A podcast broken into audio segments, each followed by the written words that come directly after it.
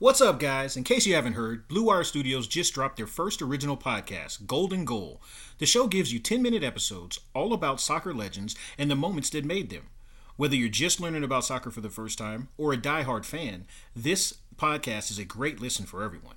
The final two episodes are live right now, or binge the entire season to learn about your favorite soccer stars. Check out Blue Wire's Golden Goal, available anywhere and everywhere you listen to podcasts.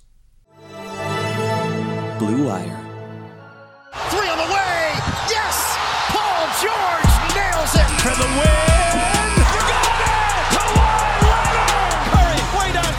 Bang! Bang! Rose fires away. Bang! It's over. Oh, blocked by James. All right, Dunks and Discourse, the Seth Curry edition. I mean, I'll, I, there's at least one other guy who wears number 30, but yeah, we'll go with Seth. Um, joining us today, as always, my co-host Jabari Davis at Jabari Davis NBA, but also special guest Sopan Deb at Sopan Deb. Sopan, how you doing, man? Thank you so much for having me. I hope you guys are safe and healthy and, and all that. Likewise. Yeah, I mean, we, we've we've chopped it up quite a few times on here um, about about Corona and how different it is. Me being in Canada, Jabari being uh, in the states. Uh, Sopan, what's it like for you right now? You know, uh, my fiance and I, we uh, so we typically live in New York. Uh, we have uh, been down in Charleston, uh, where my fiance's family is from, and it's it's been lovely. And then, of course, South Carolina became a hotspot as well. But um, you know, it's been nice seeing Wesley's family and spending some time with them. And then uh, we've also had a couple nurses from out of town staying at our apartment in New York. So um, it's been you know a productive use of four months. I've been able to get a lot of writing done down here, and um, yeah, I think we're gonna head back to New York kind of soon.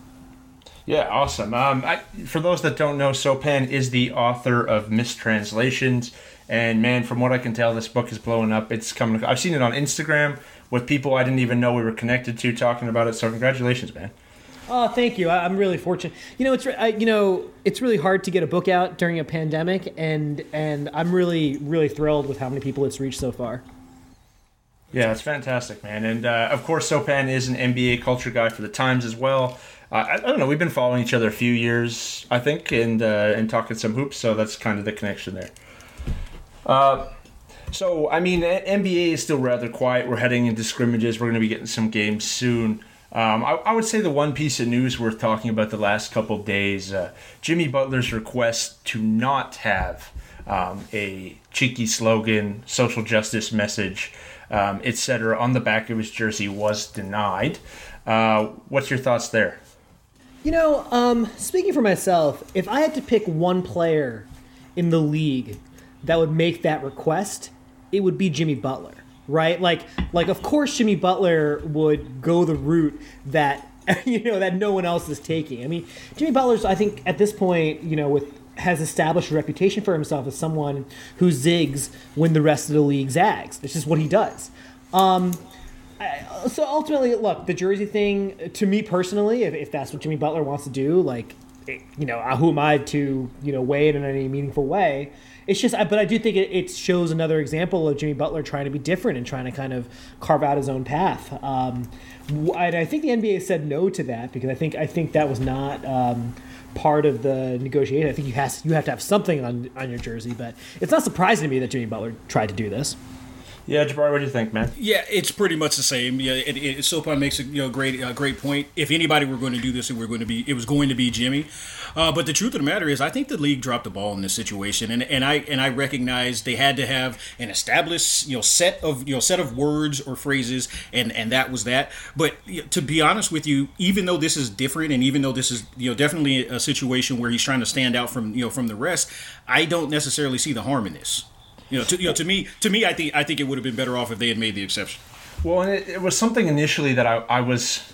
I thought this was a. I, I, I still think this is a really empty gesture. I think this is a really. We're doing something, but we're not actually doing anything sort of move by the league. And I, and I was kind of ranting about that uh, a few days back. And Sopan, Sopan did actually point out to me on the timeline that, you know, the Players Association did sign off on these, you know, agreed to social justice messages.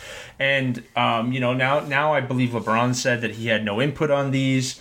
but you know his best friend is the president. He's got a former teammate as the VP. It's interesting that you know they kind of both came along, and then you see you know Jrue Holiday's down. Uh, uh, whoa, pardon me. He's donating the rest of his year's salary, him and his wife, um, to, to charitable causes, and then you see the league telling players what they can and can't wear on the back of the jerseys, and it, it looks even worse to me. Uh, you know, you bring up a good point. I will also say, though, to, to the point about whether this is performative or not, I would also make the point that that even a performative gesture is still too much for a significant portion of the country. And we see that going on in the WNBA with Kelly Loeffler, the minority owner of the Atlanta franchise. Like, even even just the sheer sheer putting Black Lives Matter on warm up jackets was what you know pushed Kelly Loeffler, who's who's running for um, running for Senate in in Georgia, it pushed her to come out and say, hey, you know this is too much. You know, sports should you know shouldn't have any politics or any activism, and and and you know we should have American flags on there instead of you know activist phrases. So I, I, see what you're saying with you know what's a meaningless phrase, but there's still to a large portion of this country, to some of those powerful people in this country, even that is too much for them. And so I, I, I, I see what you're saying. I do I do think it's a little bit more than nothing because even that even that is too much for some people. You know, I, am actually interested. You, you, brought up a good point, bringing up you know, uh, Kelly Loeffler. I'm actually interested in your guys' opinion. How does that end? Because to be quite frank, I I would anticipate some players on her you know on her roster, on her team's roster, putting up a real big fight about that. How do you guys think that's going to end? Well, I mean, the WNBA has made has made its views clear, right? Kelly Loeffler has said that you know uh, sports are not, you know, are should be apolitical, et cetera, et cetera. The WNBA has publicly said it is not apolitical. It is, it is said it is said it is a progressive league. So you have this owner that literally runs counter to the values of the WNBA. Now, here's the question: What does the WNBA do about it? Do they force out Loeffler? Okay, but how? Because in the case of Donald Sterling, which is kind of the most recent precedent for this, there was still Steve Ballmer to um, to buy the franchise. You need someone who's willing to buy buy out Kay Loeffler's stake. Let's say you force her to sell, and right now you know, I don't know that that market exists right now. Um, from from my understanding, Kelly Loeffler and and has been trying to sell her stake in the team for a while now, just hasn't found any takers. So I, I don't know. You can't really sanction her, you know. But if you want her to sell the team, you have to find a buyer to take the take the forty nine percent that she owns. Yeah, that's an, that's an interesting concept, and uh, I mean the double the WNBA has walked a little bit more than the NBA has, but the NBA very much also wants to say, hey, we're the progressive league. Hey, we support social justice. Hey, we support our players. We realize that a large portion of our league are, are both foreign players and minority um, born American players.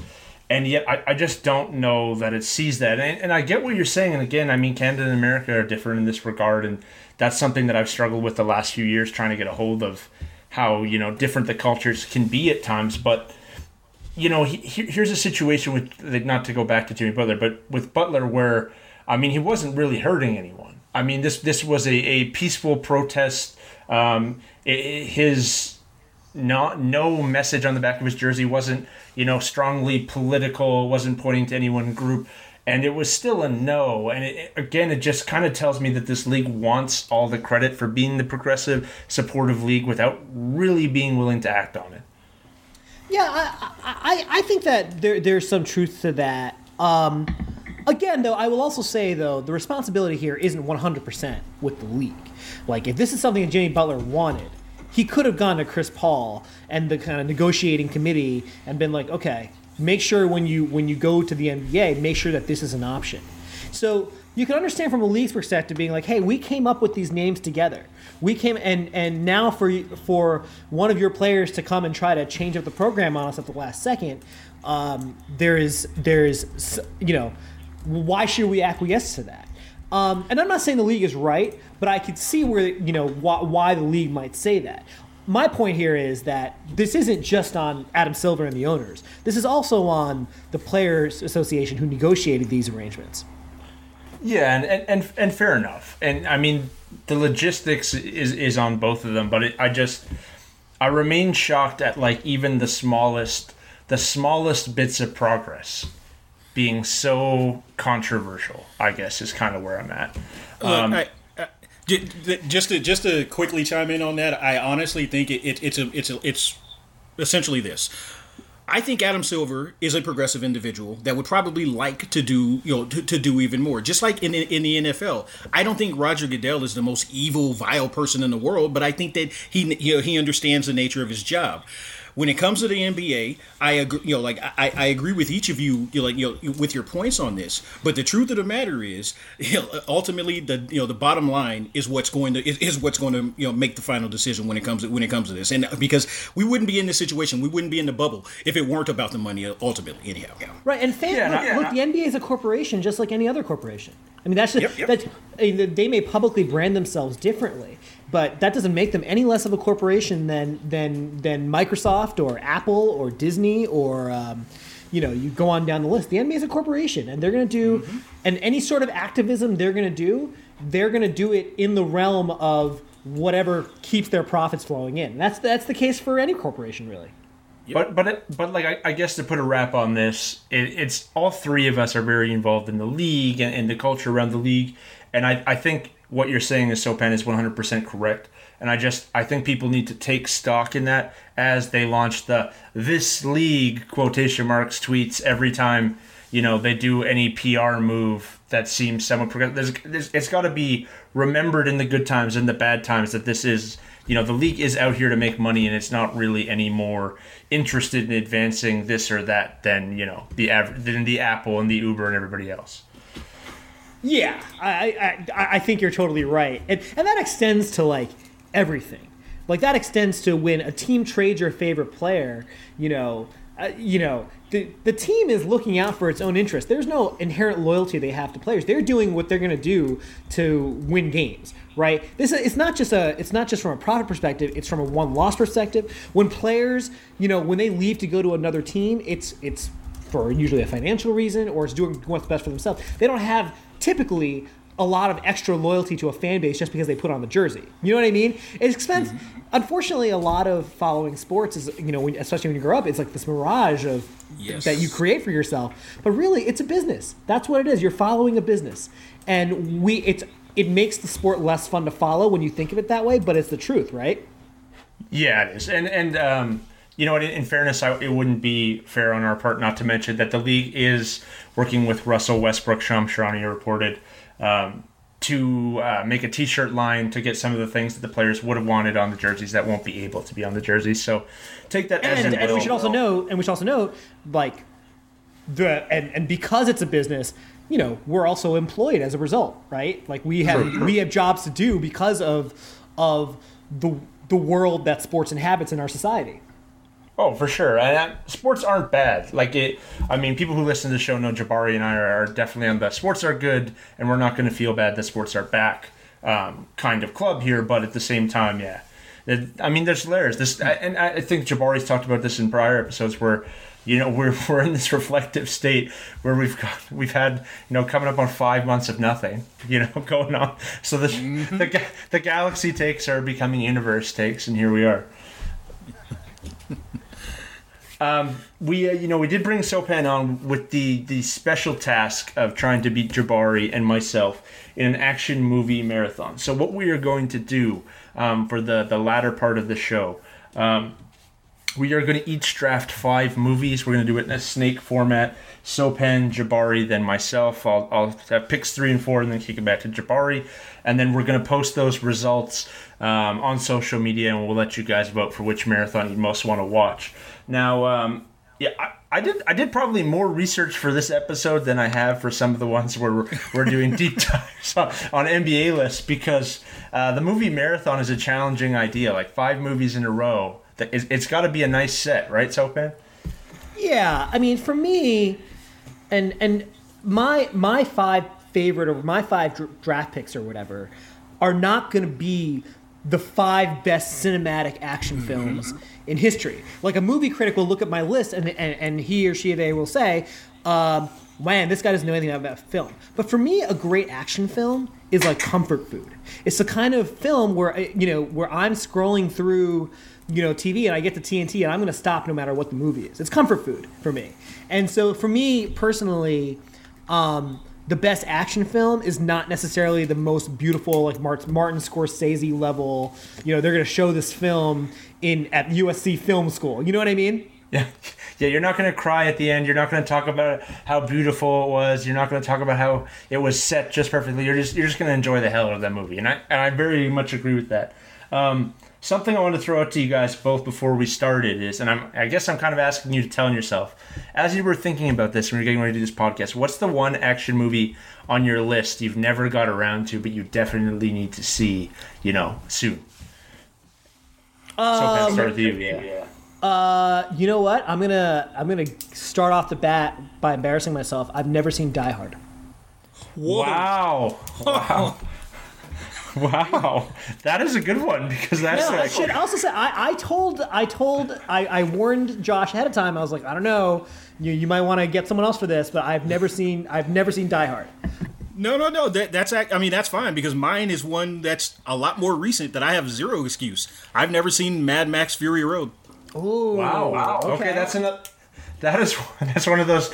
Along with There Will Be Blood and whatever other movies I've made people mad about saying is overrated, Mad Max is very overrated. I do not know what people love so much about Charlize Theron and Tom Hardy having some, you know, grumbles in the desert. I I don't know. Josh, Josh, that's I mean, it's a long it's a long car ride. It's a long car race. Essentially, is what that film is. And people, and and again, I say this. People always say about movies that are supposed to be artsy that they love. They're like, "Oh, it was, it was shot beautifully. It's just a beautiful movie." Man, it's it's it's two hours of sand. what? Well, I don't know, man. That that is that is on my. Maybe we need to do this as a list, like the top five movies you think are the most overrated. Maybe the listeners already know all mine. I don't know. Uh, I'm pretty sure you can come up with another five beyond the ones we've named. Okay, so and the other the other pre question I had here was when you think of the word like when you think of the words action movie, who is the first actor that comes to mind, and who is the first character that comes to mind, Jabari? Ooh. I mean, see, I don't want to. I don't want to answer that because I don't want to give away what what my pick is about to be. Without giving me a, a full scout of what you got on the list there. yeah. Uh, all right, I'll, I'll switch it up. Uh, action star, you, you know I came up in the '80s and '90s, so for me, it's uh, it's Arnold Schwarzenegger and it's the Terminator. Okay. So Ben, Oh man, um, man, I don't know why this he keeps coming to mind, but I guess I mean you can't help it. But I mean, Steven Seagal keeps coming to mind. I mean, he just, uh, but he's not like the, ca- but I can't think of a single like defining character he played. So I guess I'm gonna go with Hugh Jackman and Wolverine. Nice. Okay, yeah, that works. I was gonna say I, I I immediately think of Exit Wounds when I think of Steven Seagal, but I don't remember what his character is in that either. See, I, I- was I actually don't- gonna. I, I was gonna take it back further. I was like, if you lead out the gates with like above the law or marked for death, I, w- w- w- this is going to be an epic, an epic conversation. You know what? I, for me, it is Arnold too. Uh, like my dad was a huge action movies fan, even though I was young. Like when my mom, my mom was a flight attendant when she fly out of town. I was for sure having to watch like Terminator, Yeah. uh, Predator. All those movies were coming out. So you know, maybe one or two of those come out. We'll see. Um, before we get going, uh, a word from our good friends at Bet Online.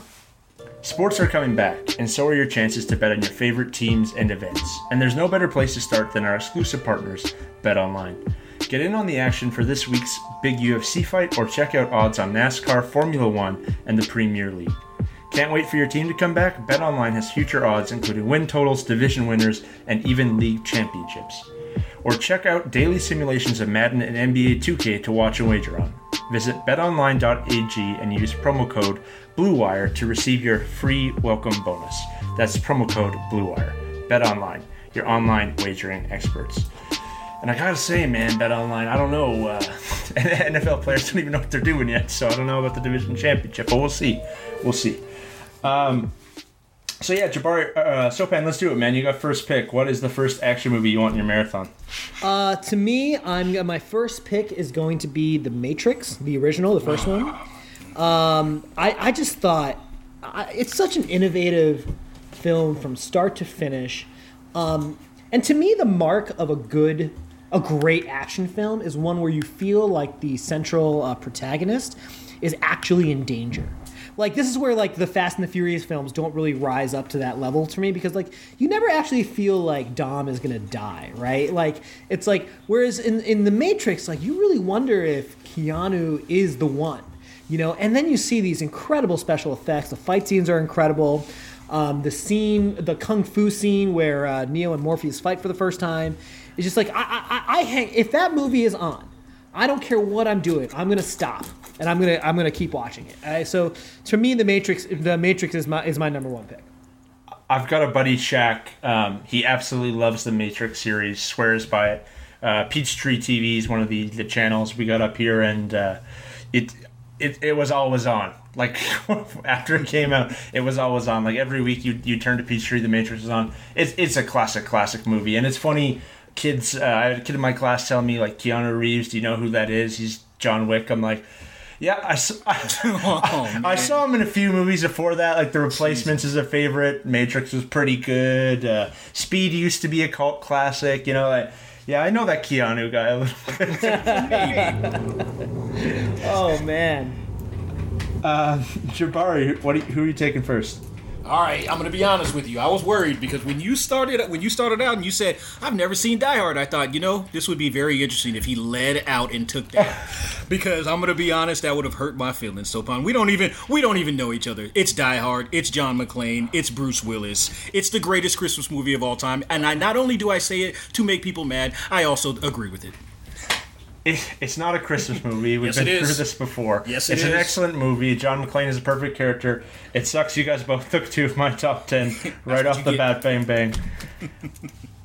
it absolutely is a Christmas movie. There and Christmas it, and it has that element that Sopan was talking about. I think I think you'll like Die Hard because you are very much like John McClane is very vulnerable in Die Hard. He is not a superhero. He he oh, is yeah. he is walking on glass and taking hits and running for his life the whole movie. So uh, that's strong Literally. pick literally getting beat down, beaten down the entire movie, shot at, shot, stabbed, walking on glass, but keeps on kicking. I'm gonna take for my wraparound picks here, uh, kind of based on what Jabari was was hinting at when he talked about Arnold. Um, I'm gonna take my first pick is gonna be Roadhouse. Um, Ooh. I'm gonna take Roadhouse because I, I still absolutely love that movie. I turned it on for like 15 minutes the other night. I've probably seen it 10 times. I was like, there's no way I'm going to watch it. It's already 10 p.m., but I'll just watch like the first 15 minutes when he comes in and starts to clean up Double Deuce. But, you know, I ended up watching the whole movie. uh, would very, very much be down for like a prequel, remake, something just to get back in the cult. This movie is fantastic. Just every fight scene in this movie is so fun. Uh, it doesn't make a ton of sense. Like, is there even a kitchen or a bathroom in the the barn loft that he lives in? I don't know. I'm still not sure how you rip a guy's throat out, but every, every moment of this movie is just a joy to me. I'm not gonna lie to you. I haven't seen. I have not seen Roadhouse in maybe 20 plus years. Wow, really? I haven't yeah, seen I mean, Roadhouse in a long time. Yeah, I wasn't expecting that to be the number two pick here. Gonna be honest with you. That's like that's like Anthony Bennett at number one level of surprise. Ooh. Oh no, no, can't do that. Don't do it. Woof, that's cool. Is Anthony Bennett Canadian as well? wow, this is. Uh, I didn't think you guys were going to team up. I mean, my own guess. Uh, be your own guest. Um, okay, so what I'll do here is uh, apparently going slightly off board, trying to be a bit of a hipster. Does not work on NBA Twitter. Does not work in the action movie draft. Put, put your PBR down. But in fairness, Josh, that's that's not a reflection on your pick. That's also like recency bias on on my part. Like, it's it's one. It's not a film that I've seen in a while, so I'm forgetting like how it compares to like the more recent films I've seen. If that makes sense. Yeah. yeah also, in fairness, I'm going to keep it real with you, Josh. I know why that's one of your favorite movies because it was your da- it was probably one of your dad's movies that was his go-to. And for whatever the reason is, I don't know if we're around the same age or not, but your dad and I probably would get along. We probably when it comes to entertainment because I used to watch that movie a ton. I just haven't seen it in 20 something years. Yeah, I, I think movie taste you guys will very much be in, in the same house. Um, yeah. And so with my with my wraparound pick, I'm going to go back into the mainstream, and I'm, I'm going to probably block Jabari from doing this here in the wraparound, but I'm going to take the Terminator. I'm, I'm going to take Arnold in his most iconic role. Um, and this is a movie that, honest to God, I think I was like, man, six or seven. Had no business watching this movie, and my dad, and I'm a first child, and like I, you know, the, my mom always talks about the pancake story, where like if you make pancakes, the first batch turns out a little iffy, but then you figure it out as you go on. Uh, my dad should not have shown me Terminator when I was six years old. Uh, I had nightmares for quite a while of him coming into the police station and just murking all those cops because if you're not safe there, where are you safe? Um, but yeah, classic, classic movie. And, and again, I think the character I think of most when, when you say action movie. Yeah, I, I, I what's to me, I mean, aside from the obvious Schwarzenegger performance, Sarah Connor is just a remarkable, remarkable performance in that in the in those films. I mean, Linda Hamilton just just just does such an incredible job of of you know first as an action as an action hero, but b also just showing the sheer terror of like being mm-hmm. around you know oh. this this this horrific machine um, but yeah, you can't watch that film when you're six, man. That's that's too far. yeah, he, he, he fucked that up. Let's just be honest. He fucked that. That's a bad call, Dad. Josh, I don't know what you're talking about. That's good daddying, if you ask me. Because quite frankly, that movie came out in 1984, and I'm almost certain I watched it when it first came out. So trust me. Shout out to you, pops. Shout out to you. um, you, you know what? It, Linda Hamilton too, and I can't even remember what the Terminator one they did with. Uh, when they brought in Bale and they, they re- revamped the cast and it just did nothing for me. I don't think I even watched the one with Emilia Clarke, but a Terminator Dark Fate was actually not bad because and and I think again because Linda Hamilton, the Sarah Connor character, came back and and brought in some of that nostalgia and, and some of the work that she did. And it's the first one since Judgment Day I think has actually been good. Well, also to Sopan's point, Linda Ham like she's so great in that because like think about think about the way she played that character in in part one versus how she played it in part two. It's like it, it's like night and day, but both equally as incredible. Yeah, learned experience in in, in that world is is, is worth it. uh, uh, Jabari, your second pick. All right, man. I, am actually having to step aside, you know, uh, switch it up because I don't think this will be available. Uh, I, I don't trust you, Sopan. I don't trust you at all. I'm gonna take Dark. I'm gonna take Dark Knight. It's, oh. it's it, w- would that have been there? No, no, no. Oh, sorry. Okay. Yes, that, that would have been there. That wasn't. Oh, that, that that's not what I was gonna go with next. Okay, I got you. Well, look, Josh knows this is one of my favorite movies of all time. I'm an absolute sucker for it. I think the Heath Ledger Joker is the best. Uh, you know, uh, narrowly beating out uh, Mark Hamill uh, in the in the animated series. And uh, look, I, I could probably watch this movie, you know, once a week. And I don't, I don't, and I recognize that's obsessive, but I really could. Like, I, I genuinely love the movie.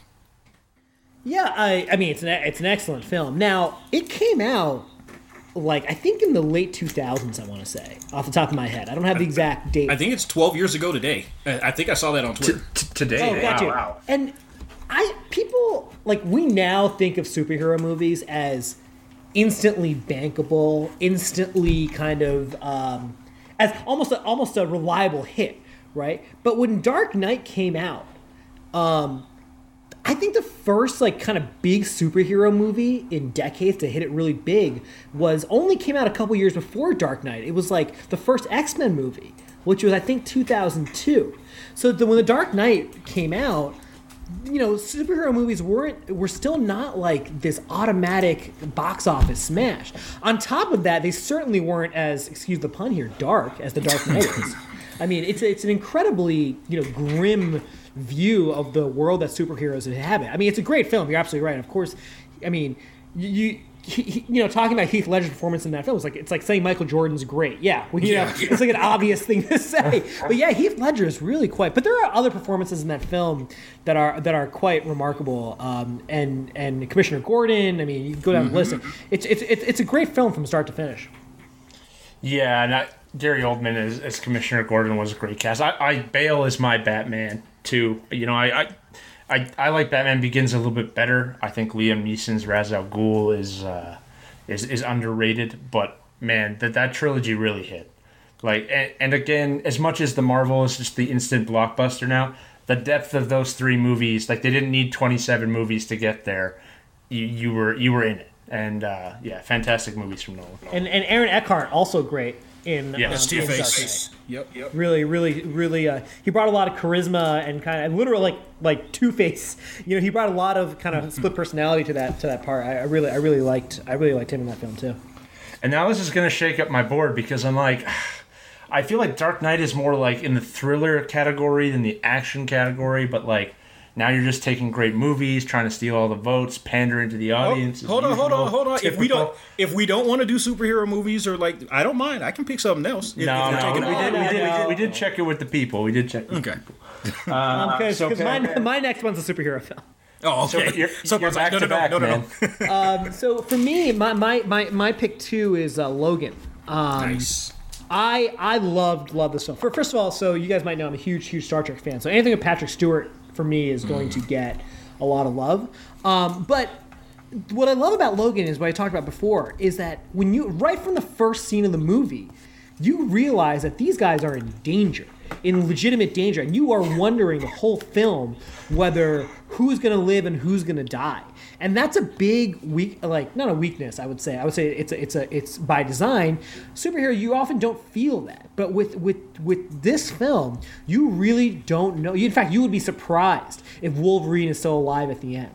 And I think the action scenes are great. Um, you have who you have the the young girl who I'm now forgetting now, um, who who uh, plays the the the young mutant that Wolverine has to protect throughout the whole film. She's just a total revelation. Um, I, I love this film. It really is just just t- carnage from start to finish, and tension from start to finish. But also ultimately, uh, there's a redemptive arc here too that I really like. Yeah, Dafne Keen is the. Uh, the Ah, girl. yes, thank. Um Yeah, this is. I mean, Logan really did. Again, you know, we, we were in the era where uh, big explosions, building up a villain really pays, and that was the instant success superhero. But Logan does a great job of just like, yeah, there's no there's no equally matched supervillain. The world is just bad enough already, and uh, I mean, it, it was a tough movie to take in, to be honest. Uh, I think we talked about that a couple weeks ago, but that's not a movie I, I particularly care to watch more than once. But yeah, it's it's a great movie. Yeah, I mean, and, and like you said, we talked about this just a couple weeks ago. It's it's probably my favorite of the Marvel movies, and and that is obviously saying a lot because I'm because I'm not saying that they're Totally. the rest of them aren't good. good. And you know what? It works even if it's not a Marvel movie. Like if it was Yes. just about a guy, right? If it was just about a guy who had claws, who wasn't Wolverine. If you named if you named him like you know something totally different, it still works as a great film, as a standalone, just totally independent film.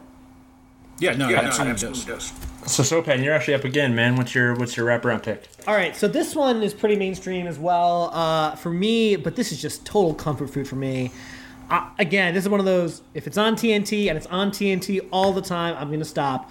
Uh, the Bourne Identity with Matt Damon.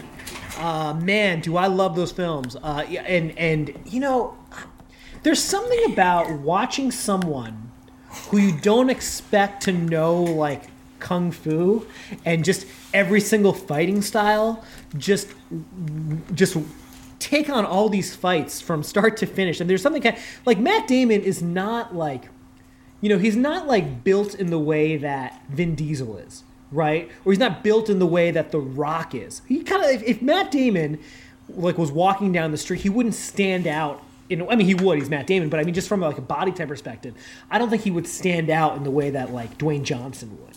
But and there's something very satisfying about watching this him take on trained assassin after trained assassin sent by the government, you know, to kind of hold him down. And and and every scene you're you're trying to figure out how he's going to get out of these situations and watching these creative situations and watching him trying to escape them. There's something very oddly satisfying about it, and so that's why for me, I love the Bourne Identity. Can't wait to see. Can't wait to see more. Uh, I, I can't get enough of that franchise, frankly. You're uh, you're a big fan of the "could I beat his ass" theory. What's yours?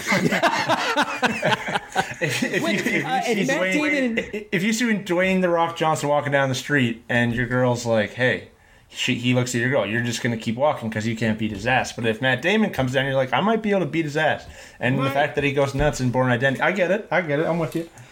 Right, Yeah, and yeah. I, I should. If Matt Damon is listening to this podcast, I do not think I could kick your ass. For the record, Yeah, me, me neither, Matt Damon. Even though I'm, I'm about to talk shit about you. No, um, I'm gonna be honest. I, I had I have a little sneaky list of, of ones that I was I had reserved for my fifth pick because I thought they would be there, and this was number one on that list. Uh, I absolutely love this movie. It's probably my favorite of his characters. Uh, you know, you know the face off with Clive Owen, the you know the, the, the back and forth with you know Adewale Akinyo. I, I, I can never say his last name, but the gentleman I know him as Adebisi from Oz. But yeah, it's a uh, that, that it's, it's such a fun movie. It's it's such a fun line. I think I've seen at least three or four of them, and, and I don't know if what are there like six of them now. Ooh, uh, And then Yeah, I- I Treadstone, it- yeah, that's. Treadstone is a is a show Yeah, now, I've- too, right? too, right? right. I don't, dude. I, I don't count. I don't count Treadstone. like there's the I haven't Jeremy seen Renner. any of it. So there, I think there's three films with Matt Damon. There's the Jeremy Renner film, and then I guess there's Treadstone. Is there another one? Oh no, maybe maybe maybe there maybe there are maybe there are just four. Yeah, maybe there's four. I'm not sure. I, the Renner one was very meh. Um, A- Adewale or Adewale, I'm not sure how you say it either. Was I think of Mr. Eko from uh, Lost. See, see, Yeah, I've yeah. rem- Josh, remember. I know you haven't seen it. I've yeah. never watched the show. Yeah. Hey, you're gonna be mad because they they kill him for no reason. Just Uh, he's he's just gone. Yeah, ju- just because. All right, cool. Okay, Jabari. Uh, so what's your number three? All right, man. Okay, so when you started off with the like, oh man, I'm going there. I thought you were gonna take this one. I like the original; it's phenomenal. But Terminator 2 is the better, is the best of the movies. Terminator 2, uh, and maybe I'm biased. Maybe it's because I was I was like 13 years old. I was like 13 when it came out, so it it it, it, it hits. It absolutely hits. Uh, you know what, what was it? The T was it T 1000? Uh, like all the chase scenes, and also keep in mind they filmed that in my neighborhood, so it, it, it hits on so many levels. Also, the uh, the hospital uh, where they break Sarah Connor out. That hospital still exists. It is now a probation, uh, excuse me, a rehab that I worked at for two years. Yes. Oh, By No the way, way. the guy Yeah. who plays uh, the T1000 in that film, I think his name is um, Robert Patrick. Robert Patrick. Thank you. Who he's, Yeah. he's great. He's terrifying in that film. And then he goes on to play this kind of sniveling guy in The Sopranos, and like years later, and he has a lot of range. I, I, I really like Robert Patrick. He's not scarier than Arnold. Like this, that is my. Every time someone tells me Judgment Day is better, I'm like Arnold was way scarier than Robert Patrick. Like Arnold walking around, what? What? Yeah, that the beat his ass to us. Like, But Sarah- Arnold was too much, man. But Sarah Connor as a badass, it makes up for that. Maybe. Maybe I, I I think I related more to the running in terror than the standing tall. To be honest with you, Yeah, well, you know. but uh, fair enough. Fair enough. Um, my number three, and man, now now I'm torn. Now now I'm so torn. I kind of want to go like we're half. This is the halfway movie, right? We've we've watched two. Maybe we've got some more food. We're gonna watch one. I think this is like my intermission, so I'm gonna take a risk here. I'm gonna throw in my fluff movie to just kind of lighten everybody up before we finish hard. I'm gonna go Con Air. Ah, nice. Oh man, Con Air. Nice. Con Air is a great the choice. I mean, that's a great. bad it's a- it's a- action movie. Yes. that that that that's where I'm at. Um, I just Nick, Face Off does not do it for me in the same way. Like Face Off is not held up in the same way for me. But every time Con Air is on, very much like The Matrix, I'm like, I gotta go watch this movie. I gotta go hear those terrible accents. I, I, Put the bunny down. You, you need to hear that? Uh, yes, I, sir. listen, I, I, I have to say I cannot disagree because again, Con Air is a great example of the kind of film I was talking about before, where it's like, look, you're not going to show that film, you know, to a director that wants to win an Oscar. That's not what you're doing. That, but it is, No, it, it's like it's like low calorie. It's entertaining. It it distra- it, it, In some ways, it's peak film in that it distracts you from whatever's going on in your life. Like that's the kind of movie Con Air is, and it's kind of brilliant in that respect. And it was and it was when Nick Cage was like a joke for just being like Nick Cage, not because he did like 87 movies every time you scroll through a streaming platform that you'd never heard of. It was just because that that's who Nick Cage was. Look, I, I might. It might just be that I'm a sucker for you know for a cast full of guys that I like. But you got look, okay, Nick Cage aside, and, all of his Nick Cageness, you got John Malkovich, you got Steve Buscemi, you got Danny Trejo, you know, uh, Ving Rhames, Dave Chappelle, Mykelti Williamson. This entire this this is it's probably the most fun movie that any of us have mentioned so far. Yeah, that's, I I would say, I would say that's right. And we're gonna get back to it. We watched Con Air. We're refreshed. We had some laughs. Um, I'm gonna take Casino Royale, Nice. Okay. which Far Wait a minute. away So my Casino favorite Royale. Wait, film. hold on, hold on. Casino Royale is your of all the Bond films to pick. You went with Casino Royale. My fa- favorite Bond film, best opening scene, uh, made parkour a thing for, for dumb kids everywhere. Uh, the scene where he's so- getting, I can't think of it. Uh, there's a lot of scenes where people are getting tortured in probably more terrible, life threatening ways, but I'm never wanting to sit on a uh, seatless chair getting hit by a whip in the nuts ever in my life. Like that movie just has a hell of a lot of moments. Did you? So did you prefer Daniel Craig to Pierce Brosnan? I, I think I think Pierce, Pierce Brosnan fit better in my mind as the traditional Bond, but I think the Casino Royale is just the most fun movie. And Quantum of Solace is terrible, and Skyfall is all right, but uh, So another confession, we, Josh. We've never actually con- we've never actually discussed this. I've never seen any of the Daniel Craig Bonds, and now yeah, never seen any of them. And looking at this now, I'm like, wait a second, you didn't tell me that Mads you know, Mads Mikkelsen was in this. yeah, your boy. Okay, yeah. Um, I grew up on look. I grew up on Connery, and then you know whomever else, and yes, it's Pierce Brosnan is the guy for me. it, is it? It's Craig Connery Brosnan. Craig There was now there was was uh, what Tim Moore, Roger Moore, right? There, yeah, Roger Moore, but there was like Tim something, wasn't there? Oh, maybe. Um, I think the other thing about the Casino Royale is just like it, it, it was all the way through, and it's one of those movies from takes you to scene to scene to scene, but holds the tension really well. And uh, since we kind of just got off like the straight punching each other vibe, I felt that uh, it, it, it, it was time. Oh, Timothy Dalton was the guy's name that I was thinking of, and now I'm disappointed in myself for not remembering his name. It is it is funny though because uh, Daniel Craig was uh, like allegedly hated playing Bond, and he did four. can see that. he did four movies um, and they were he's like i'm never playing bond again and like he, he i think he even said he's a boring character or something. Like he really went off on playing bond. And then they offered And then, him he, like then I think he saw. I'm sure he saw the paycheck and yeah. yeah. Well and then they were like they offered and there was like the idris elba might be the next bond. They started to look. And then they threw him a check. I think it was 65 million. It was something Jesus. ridiculous like that. He's like you know what? I could play bond one more time. Yeah. that that's an adjustment that I can make at any at any point. i could make a change. Yeah no doubt no doubt. Uh, jabari what's your number four All right, my number four. Whew, let's see. All right, I gotta be gotta be smart about this one. I'm gonna go with Gladiator. And we're we're talking about movies that you can watch over and over again. And I, I got to be honest with you, I don't know that there's an action movie that I watched more in the early 2000s. It's Russell Crowe at his best. It's Joaquin Phoenix at his best. You know, I I, I love the storyline. It, it's fun, action packed. You know, it's got a li- you know got a little bit of everything. So for me, I'm, I'm gonna go with Gladiator. Uh, I like. I, I think a Gla- Gladiator's a eminently watchable movie, but I don't feel like it's aged well. Do you know what I mean? Like it just it just feels so historically like out of touch. Like not not Oh. like like which is was how much. It's like it's like remember that film with Brad Pitt with um the Greek mythology film. Was it three hundred? Uh-oh. Oh no, Troy. Troy. Sorry. I feel like Gladiator has the same issue as Troy, where like yeah, you watch the film, and then you just like, man, there's just so much stuff wrong here. But that's that's also me being like a, a fact checker by nature. You know what I mean? But with that being said, I agree with you. Russell Crowe's very good in the film. It's again just entertaining start to finish. I just couldn't get past like the accents. You know what I mean? Uh, oh, how they varied throughout. yeah, right. I also don't really think of it as an action movie. Again, like it's Really? it definitely. I mean, there is, but it, it, it's so much politics and the times and injustice. I don't like. I, I guess like I mean, action's wide too, but I also would challenge that this is Russell Crowe at his best.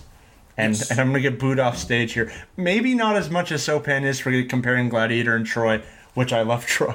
Oh man. but but give me Russell Crowe and 310 to Yuma.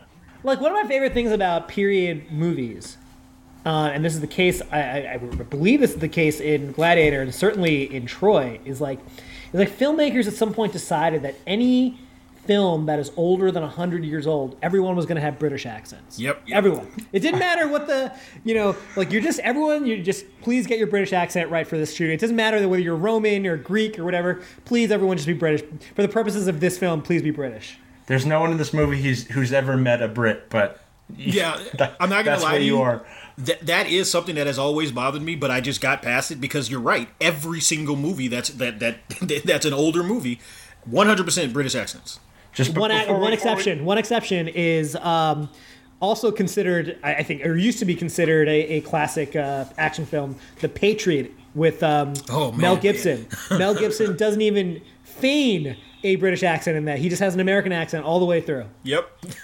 But I do love that movie too. I like. I think that's a great movie too. I, think that's an underrated movie, Thomas. If you're listening, I, Uh, hey, I do too, and I'm going to be honest with you. The "Did he die?" is the best part of that movie. I do. I don't care what anyone says. when he's messing with him about his kid that he killed, and he hits him with the "Did he die?" with the little head tilt. tilt phenomenal. Chef's kiss. um, oh man, that's what's his name? Jonathan Isaac, Jason Isaac. oh, let me look him up. Uh, but he he is an underrated villain because he he's come up. He's Mr. Smith in in Matrix. Um, he's this. I am thinking of the right guy, right? No, no, no. that- No, that's no, not- no. that's J- Jason not Isaacs is not the villain in the Matrix. Yeah, he, he- Am that's not Mr. Smith. But He but, is, isn't he? but this guy is Jason Isaacs. Am I not thinking of? Am I am I messing this up? Is Mr. got- Smith not Jason Isaacs? It is not, but I got you. I'll, Oh, look, okay. I'll look it up. This, this is almost as bad as my True Romance, almost famous moment. almost. Um, but he is Lucius Malfoy as well. yeah, it's Hugo Weaving is Mr. Smith. Hugo Weaving. Okay. Okay. All right. Well, you know, you, you, you take a lot of shots, you miss them. What can I do? Um, It happens. it happens. so, Penn, you got four. You're fourth and fifth. Uh, is this my fourth or is this my fifth? This is your You, bo- you should be both. yeah, both, four and five. Oh, okay. All right. So I gotta I gotta rep my kind of interest here, and I'm gonna go um, the 2009 Star Trek reboot with J.J. Abrams. Um, now you might be like, oh, that's that's that seems like a weird action film. Um, this was the first film. Um, I think from the Star Trek franchise that was way more of an action film than anything else. It, you know, focuses way less on plot and way more about just like blowing things up and phasers and people fighting and et cetera, et cetera. Um, and it really, you know, the Star Trek franchise had been, had been pretty stale for a while now, and that really helped reboot it. And my my fifth pick is going to be Dunkirk, which was came out I think uh, a couple years ago. And Dunkirk is to me uh, just uh, it's it's pure action. There's no plot in the film. It really it really is one continuous action scene in, in some ways. Um, amazing filmmaking uh, from Chris, Christopher Nolan. There were, but it really it, for, a film that has no plot, the action has to be you know top notch to hold the viewer's attention all the way through and i think it, it does um, but yeah so for me 2009 star trek and then dunkirk Fair enough. Um, I, I think you know what Uh, my dad did love Star Trek. That was one of the things he did not pass on to me. I could I could never get into it. I was always bored. I couldn't even tell you what the differences were between the one on the space station, the one with Picard, and like all, all these others. But this movie was fun. I did enjoy this movie, and it's probably for what you said. Like it, it was more of an action movie. Chris Pine was fun. Um, I'm, I'm going to say the guy from White Castle. I forget his name. Uh, oh um, no, um, uh, oh my god john cho John Cho, yeah. Yeah. Uh, it, it, it gave you a lot of characters, Simon Pegg, that I was interested in, and it was in a movie that I didn't find slow. And I, I think that's it's the one Star Trek property that I was like genuinely intrigued in. Yeah, and I, I, I enjoyed that one. I'm not gonna lie to you. I'm not the the biggest Star Trek fan. I'm not. It's not like I, I don't like it. I just never really got you know too too much into them. Uh, but I did enjoy that one. I actually do want to ask you about the Dunkirk situation specifically because this is a movie that we dis- we discussed probably about a month ago or so. Did it not bother you, or did you um like I, I definitely I definitely appreciated the action. Uh, you know, it, it, in, in terms of action from start to finish, you know, it, it's probably sec- it's it, it's pr- it's right up there with with anything else. But did it, did it not bother you that they didn't develop any of those characters along the way? Uh, I think if if any lesser of a film, it would have. Like mm-hmm. in concept, it's kind of bizarre, but the thing is, I was just so riveted by what was happening on the screen that it kind of distracted me from the fact that I didn't know enough a lot about these characters. With that being said, yeah, would I would I like to know more about you know some of the people that I'm rooting for? Like as a human, when I'm reading a story, I want to know about the characters. I want to be mm-hmm. invested in the character. I'm, I'm more invested in characters and humans than I am, you know, a bomb going off. Mm-hmm. However, in this particular case, I just found the the special effects. Um, I found I found the the shooting and I found the the choreography to be just so you know such a elite level that it didn't bother me as it probably otherwise would have, if that makes sense.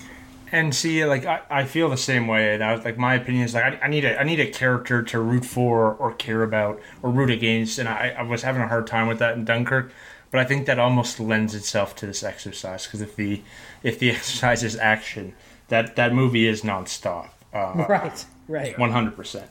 I like I could I could have maybe known a little bit about more Tom about you know this pilot Tom Hardy is, but you know it is what it is. Uh, Now I'll be honest with you, and jo- and Josh can you know Josh can attest to this. I'm normally the one that says, yeah, you know what, you probably could have cut like 30 minutes off that movie. I think they could have made that a true classic if they had like added another 30 and done a little bit of that. But I'm not going to nitpick because you're right. It is absolutely you know it's phenomenally entertaining. Um, so Jabari, your last pick. All right, man. So I'm really torn because you know I've got 50 different ones that I'd like to pick here, but for the sake of the conversation from earlier, the, you know, we're doing a movie marathon. It's not necessarily the best movie or even my favorite that's left, but this is the perfect movie to cap the night off. Give me all the beach football, give me the bank heist, give me the surfing scenes, give me the chases, give me the skydiving scene, give me every single bit of Johnny Utah. I'm going with the original Point Break.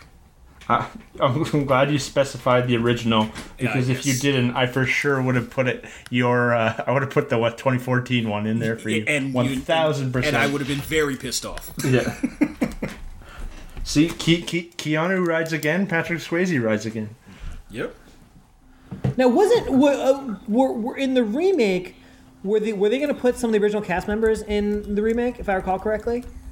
I think Patrick was uh, when they first started talking about doing this. I think Patrick Swayze was supposed to be in it.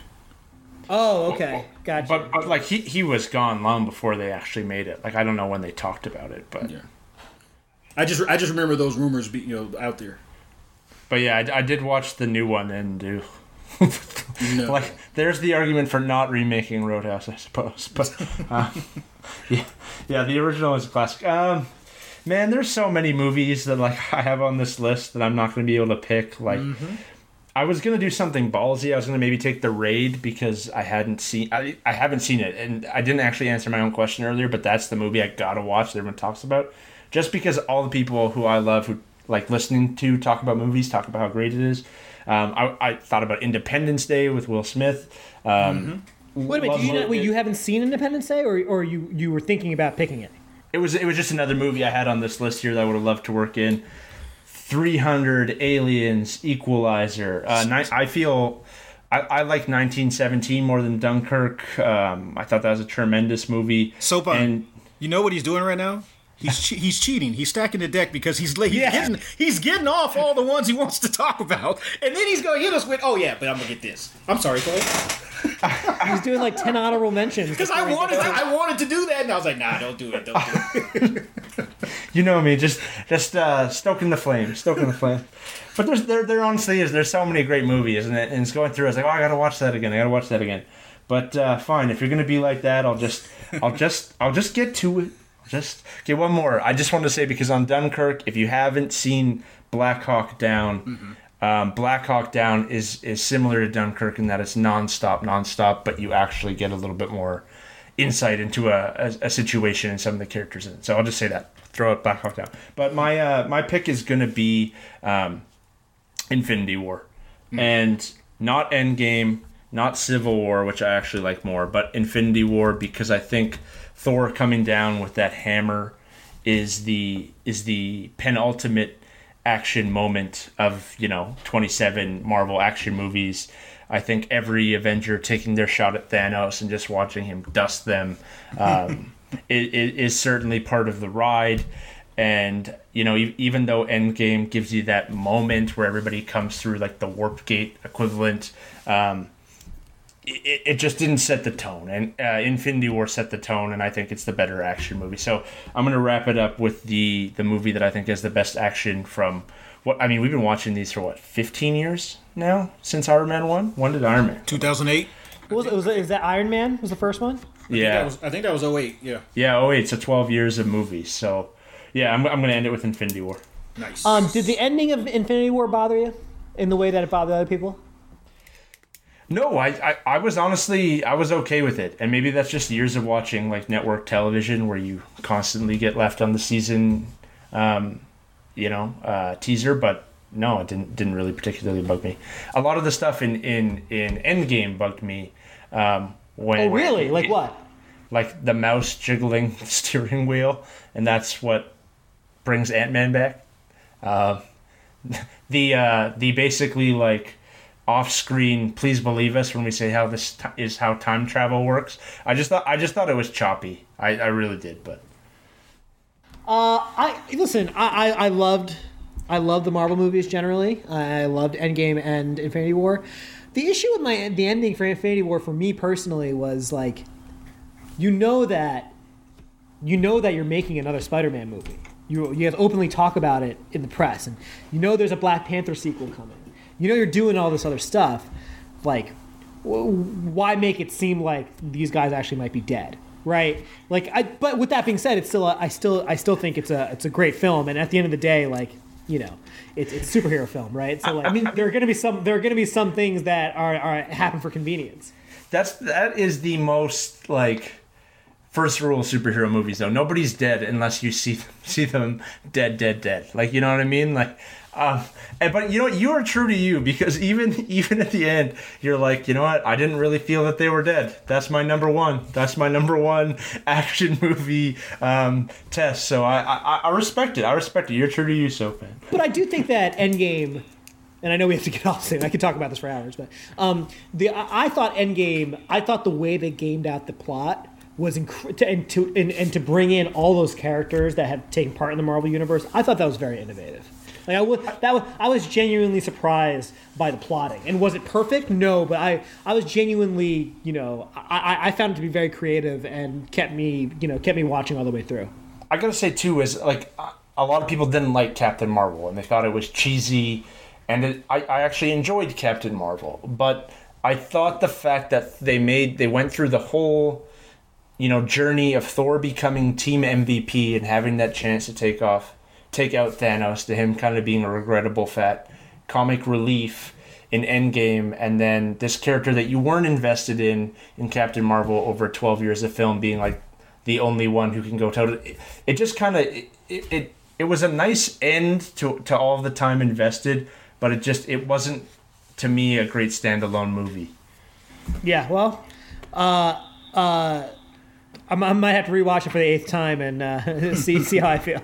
And I, I mean, I was tempted to go Civil War too because the the airplane, like I think even as a video game setting, just like all the the superheroes having the big battle and, and the airplane terminal was was phenomenal too. That Oh yeah.